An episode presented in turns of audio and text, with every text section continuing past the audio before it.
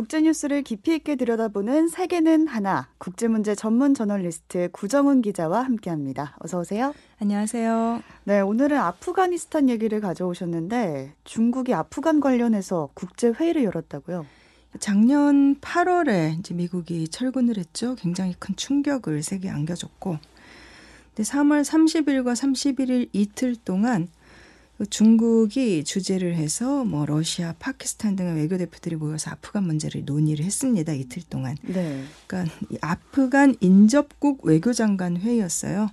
그래서 그 이 회의가 열린 게 이제 작년 8월 탈레반이 재집권하고 그 다음 달인 9월에 파키스탄 주제로 처음 열렸는데 그때는 코로나19 때문에 화상회의로 열렸고요. 음. 이어서 10월에는 이란의 테헤란에서 두 번째 회의가 있었습니다. 근데 미국과 동맹국들이 아프간의 재정 지원을 많이 끊었잖아요. 탈레반 집권한 다음에. 예. 그래서 이제 아프간 경제가 우선 가장 큰 이슈고 또 이제 주변국들 그 아프간의 동쪽에는 파키스탄 있고 서쪽에는 이란이 있고 뭐 북쪽에 또 여러 나라들이 있는데 이 나라들은 아프간 난민이 들어오는 거 그리고 또 이제 아프간의 이슬람 극단주의자들 움직임 이런 거 굉장히 경계합니다. 그래서 이제 아프간 안정 문제를 논의하는 자리를 만들어서 이번이 세 번째 회의였고요. 중국은 코로나19 뭐 거의 뭐 제로 코비드 정책 이런 거 하고 있어서 이번에 조금 외진 도시에서 개최를 했어요. 안호이성 황산에 있는 툰시라는 곳인데 네. 아마 그 코로나 버블 때문에 이 도시로 베이징이 아니라 결정을 한 것 같습니다. 네, 탈레반이 아프간에 집권한 이후에 안정을 논의하기 위해서 세 번째 회의가 열린 건데 어떤 나라들이 참가했습니까? 중국 이 주최를 해서 왕이 중국 외교부장이 주재를 했고 네. 그다음에 이란과 러시아, 아프간에서는 외교 장관들이 참석을 했습니다. 그 밖에 뭐 인접국이 파키스탄, 타지키스탄, 투르크메니스탄, 우즈베키스탄이고 여기에 인접국은 아니어도 인도네시아와 그다음에 아프간 협상을 계속해서 관여해 왔던 카타르 쪽 외교관들이 참여를 했습니다. 네. 아프간의 인접국은 거의 다 참석을 한 걸로 보이는데 미국은 안 보이네요.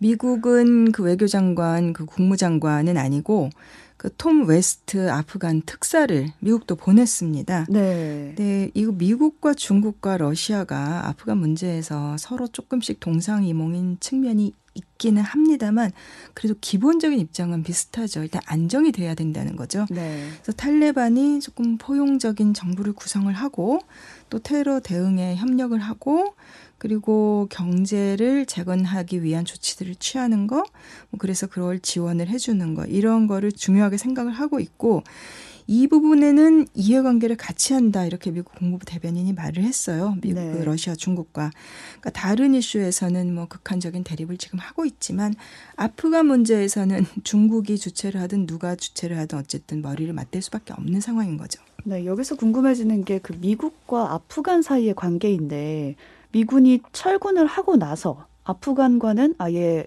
관계를 끊은 상태인가요? 어떤가요?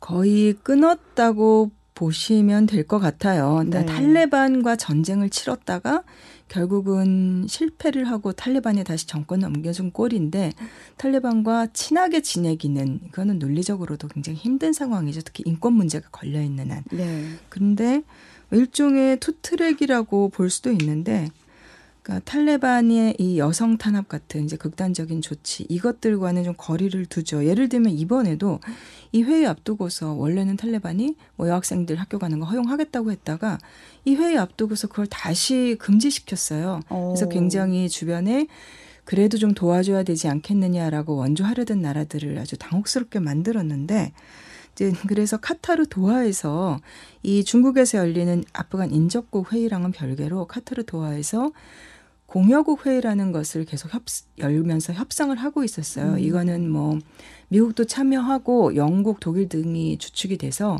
한마디로 원조를 내주는 그 기부하는 국가들의 모임이에요. 근데 탈레반이 갑자기 그렇게 도학생 학교 못 가게 하니까 미국이 지난달 말에 그 도하 회의에 불참해버리고 이런 일들이 있었거든요. 근데 그렇지만 또 이 전쟁 아프간 전쟁 20년에 걸친 그거를 일으킨 책임을 미국은 부인할 수가 없고 그쵸. 그래서 아프간 문제에서 완전히 손을 떼고 나몰라라 할 수는 없는 처지잖아요. 그러니까 이런 중국 회의라든가 이런 거를 통해서 대화 통로는 어쨌든 열어두고는 있는 거죠. 그래서 이번에도 중국에서 열린 회의에 참여를 한 건데 회의의 주된 의제는 어떤 거였나요? 구체적인 내용 아직 공개되지는 않았는데 어. 뭐 아프간 경제 지원 문제가 제일 큰 안건이었다고들 해요. 탈레반은 중국 쪽을 바라보고 있는 게 중국의 어떤 자원 개발 투자, 인프라 투자 이런 걸 굉장히 많이 바라고 있죠. 음. 뭐 예를 들면 아프간의 뭐 광물 자원 뭐 추정치로는 뭐 1조 달러치 이를 거라더라 이런 얘기는 있는데 이게 현실화된 가격은 아니에요. 그동안에 어. 내전을 수십 년 동안 해왔기 때문에 아프간의 자원은 거의 개발이 되지 못한 상태예요. 근데 특히 이 카불에서 한 40km 떨어진 가까운 곳에 메사이낙이라는 구리광산이 있어요. 뭐 아프간 최대 구리광산이다라고 하는데 중국이 이런 거 좀 투자해주기를 탈레반 정부에서는 음. 바라고 있죠. 중국도 탐을 낼 것 같은데요. 탐을 내기는 하는데 지금 탈레반 정권과 협상하는 게 중국 입장에서도 쉽지는 않죠. 이렇게 가깝게 지내는 게. 그러니까 탈레반이 조금이라도 좀 국제사회의 비난을 덜 받는 음. 정상적인 정권의 모습을 보여줘야지 이제 협상을 할 수 있는 거고 그거는 뭐 윤리적인 측면뿐만 아니라 실무적으로도 정권이 안정돼야 되잖아요. 네. 그래서 이제 지금 탈레반이 집권한 다음에 국제사회를 향해서는 우리도 뭐 정상적인 정부처럼 하겠다라는 식으로 메시지를 음. 던지긴 했지만 그래놓고도 여성 탄압 계속하고 또 극단주의 성향의 정부를 구성을 했거든요. 그래서 국제사회 인정을 못 받고 있기 때문에 중국도 당장 적극적으로 나서기는 쉽지는 않을 것 음. 같아요. 개발은 하고 싶은데 아직까지는 뭔가 국제사회의 눈치가 보이는 그리고 당장 중국이 장기적인 자원 이익 차원에서 바라보는 거지 이 아프간의 광산을 개발 못한다 그래서 중국이 무슨 경제적으로 음. 타격이 있는 것도 아니고 그러니까 급할 일은 아니죠. 네. 그럼에도 이제 왕이 외교부장이 얼마 전에 아프간까지 찾아갔어요.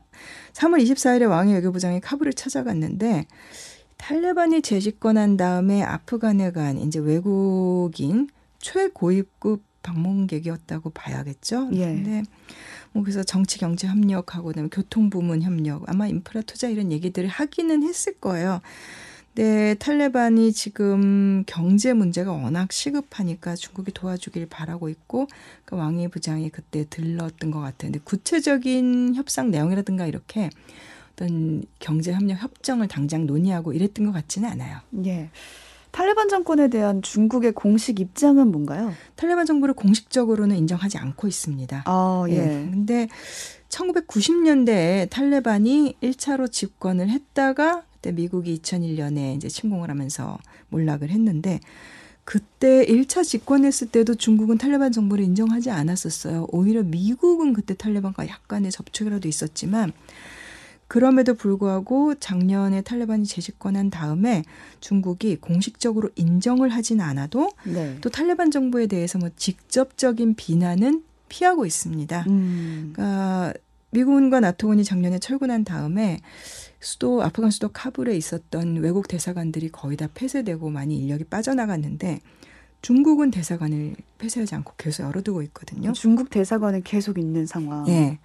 그리고 아프간이 급하다고 하니까 뭐, 뭐 제한적이긴 하지만 긴급 이제 자금 지원 이런 것도 조금 해줬고 일단 중국은 그리고 뭐 미국이나 유럽국들하고는 상황이 다르죠. 아프간을 관리해야만 되는 게 국경을 맞대고 있고 그다음에 중국 이 서부 중국 남서부의 위구르족 분리 운동 문제가 있잖아요.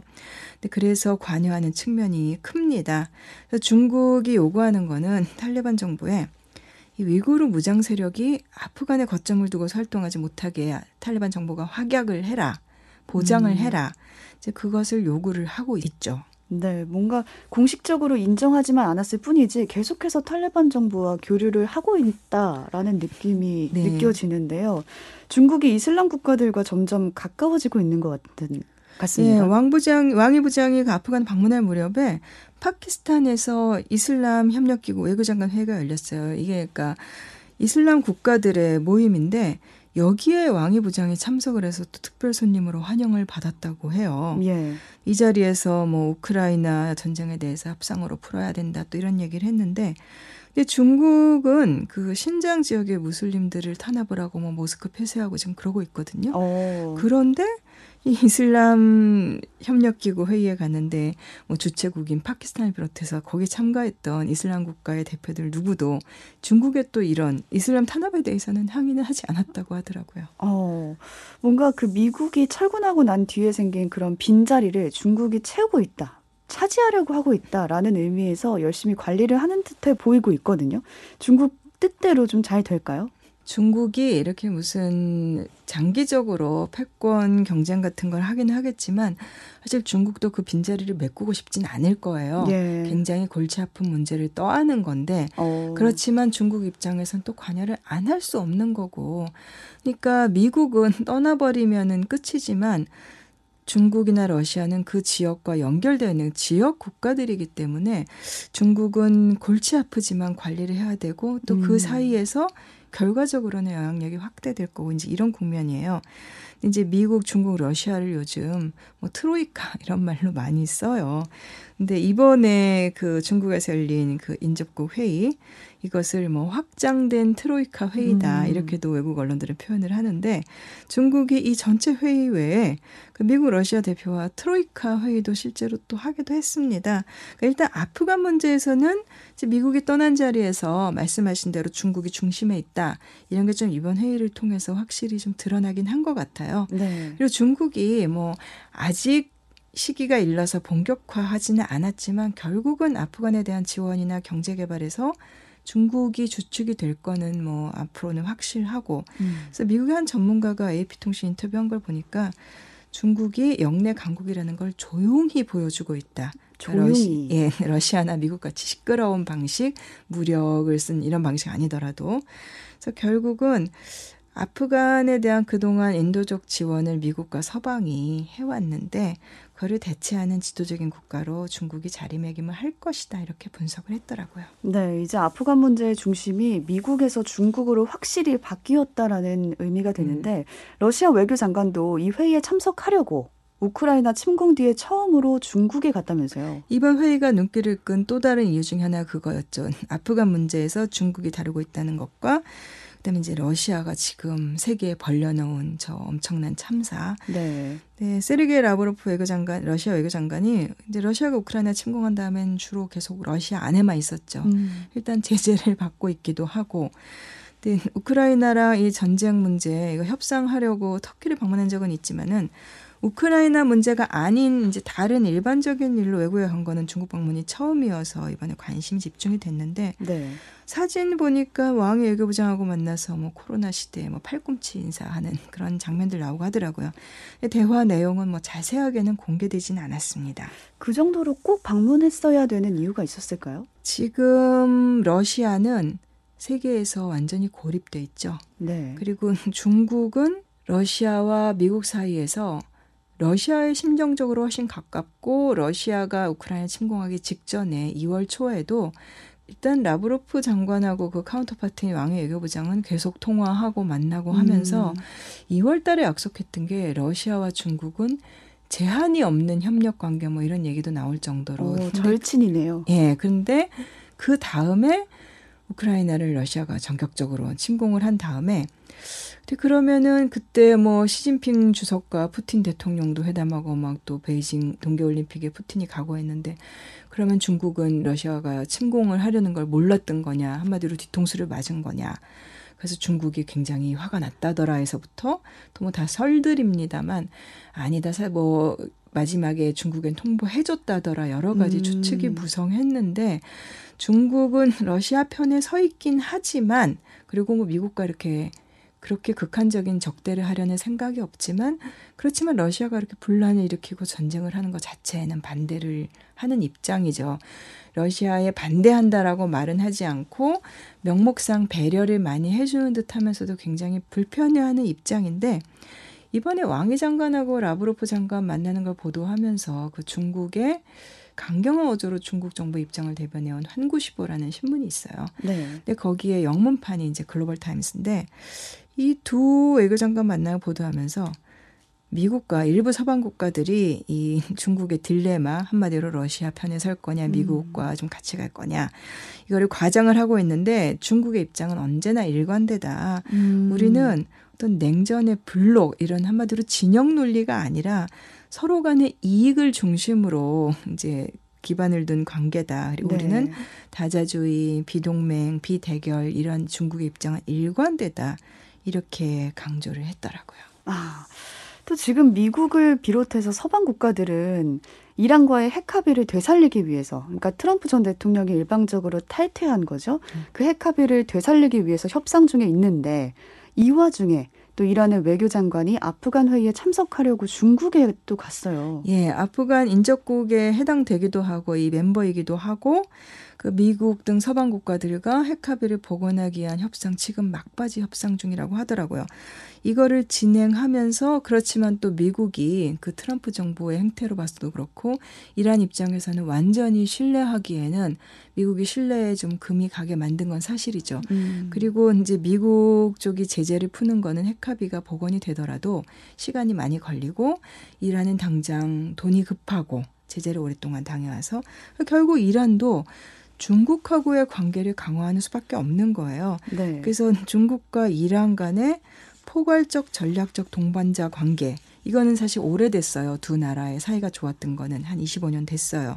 근데 그것과 함께 또 최근에 경제 협력 협정을 별도로 또 준비 중인데 이란 언론들은 외교장관이 베이징 가는 문제를 보도를 하면서 뭐 아프간 문제보다도 이런 중국과의 협력 관계를 중심으로 보도를 했고 외교장관 스스로도 중국 가기 전에 구경 TV에 나와서 이 경제 협력 협상 이거를 중점적으로 얘기를 했습니다. 네. 서방 국가들이 좀 제재를 강화하면서 중국과 러시아의 음. 관계는 물론이고 중국과 이란의 관계도 좀 가까워지고 있다라는 생각이 듭니다. 그래서 어떻게 보면은 전문가들이 미국의 조 바이든 정부가 뭐 트럼프 정부 때도 이제 좀 대결 국면으로 많이 갔지만 바이든 정부가 되고 나서 오히려 더 심해지는 양상이거든요. 어. 이제 중국이나 러시아 이 두 나라하고 다 지금 바이든 정부가 적대를 하고 있는데 우크라이나 침공 같은 경우는 러시아의 명백하게 잘못된 행위이기 때문에 미국 탓을 할 수는 없지만 미국이 좀 대결적인 양상으로 간 것도 있어요.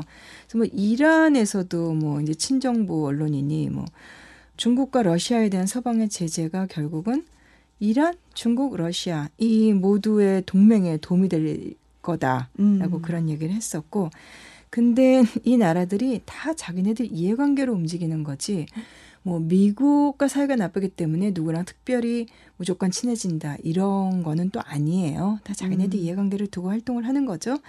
그래서 이란도 이 이란은 어떻게 보면 이제 생명줄이 결국은 자원인데 이 개발 이권 내주는 문제에서 이란도 결코 쉽지 않은 나라입니다. 만만치 않아요. 네. 그래서 중국과 아무리 친하다고는 해도 이 중국에 어떻게 그 개발 이권을 내줄 거냐 이거는 이란 내에서도 논란이 많아요. 그래서 뭐 지금 정부를 비판하는 쪽에서는 이런 깜깜이 거래 이렇게 투명하지 못한 이란 정부와 중국 간의 협력 관계 이런 것들이 결국 우리 자원 잘못했다가는 너무 쉽게 중국한테 내주는 거 아니냐 음. 이런 비판이 나오기도 합니다. 네, 뭔가 미국이 사라진 곳에 중국이 자리를 차지하고 있는 것도 네. 그렇고 서방 제재 가운데 중국과 이란 또 중국과 러시아 관계가 친해지는 것도 앞으로 좀 주목해 봐야 되는 네. 국제사회 변화가 아닌가라는 생각이 듭니다. 세계는 하나 국제뉴스 전문 저널리스트 구정은 기자와 함께했습니다. 고맙습니다. 감사합니다.